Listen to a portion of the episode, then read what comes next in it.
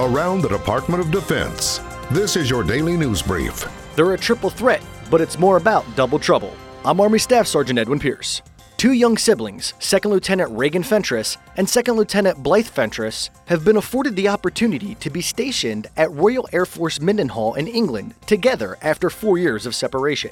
Their brother, First Lieutenant Chandler Fentress, serves with the Army National Guard in Oklahoma. That's right, triplets, all serving as officers in the military. Growing up, we were pretty competitive with each other, Blythe said.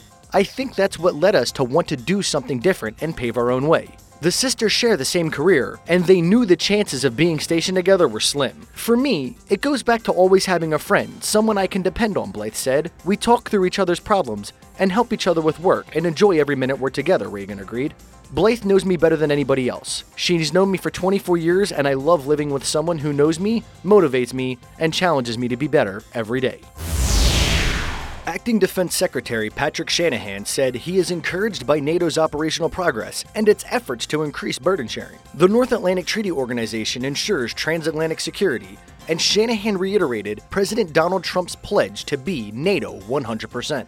NATO's European allies have increased their contributions to the training mission in Afghanistan and to efforts in Iraq to establish a training mission aimed at ensuring the Islamic State of Iraq and Syria does not reestablish itself in that country. A few years ago, achieving these improvements in funds might have seemed impossible, Shanahan said.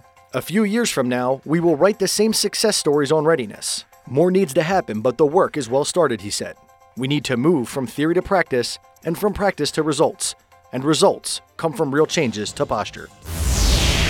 The Marine Corps' Amphibious Combat Vehicle program reached another milestone, proving the vehicle's ability to deliver future combat power from ship to shore and further inland. The ACV is intended to serve Marines for the next 20 plus years, so its developers are working closely with manufacturers to ensure a continuous loop of parts availability and technology upgrades throughout its lifetime. That's your DoD News Daily, and I'm Army Staff Sergeant Edwin Pierce. For more stories about your military, go to defense.gov.